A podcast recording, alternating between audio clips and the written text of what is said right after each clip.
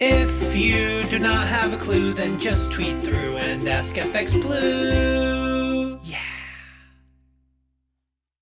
Hello, it's a glorious Tuesday, the 25th. I'm FX Blue and this is the market brief.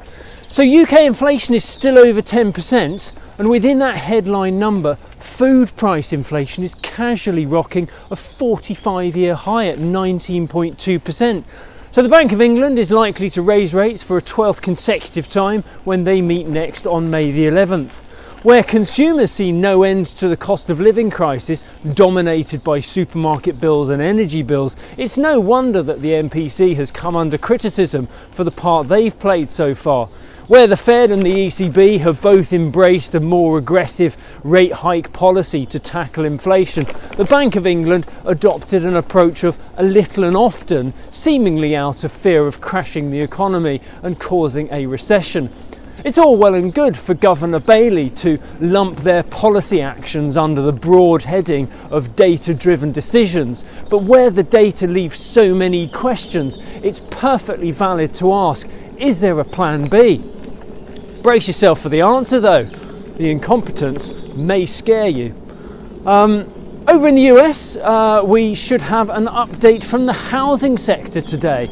Uh, while this is not normally considered tier one data, there is a newfound significance attached here as it's one area of the economy that was experiencing a bit of an upswing. They had a 2.5% rise in January, Forecast for February suggests things may have cooled a little to around half a percent growth or flat performance, but new home sales data is also expected to confirm another healthy increase, which is pretty promising because the uh, house building delivers benefit to several other areas of the economy trickle down economics and all that.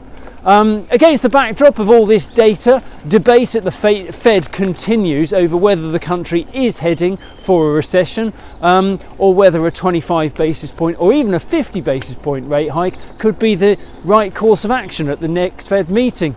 But meanwhile, in the market, the dollar is likely to continue to struggle until, there is a little more clarity over US monetary policy. Yesterday, the dollar index fell to the bottom of its recent trading range. That was around 101.30, as sterling rose to 124.50 against the dollar. We start a little higher, around 124.80 against the dollar. We're about 113 against the euro, and uh, a euro dollar opens around 110.50 this morning. Right, that's it from me. Have a great day. Do enjoy the sunshine. I'm back tomorrow.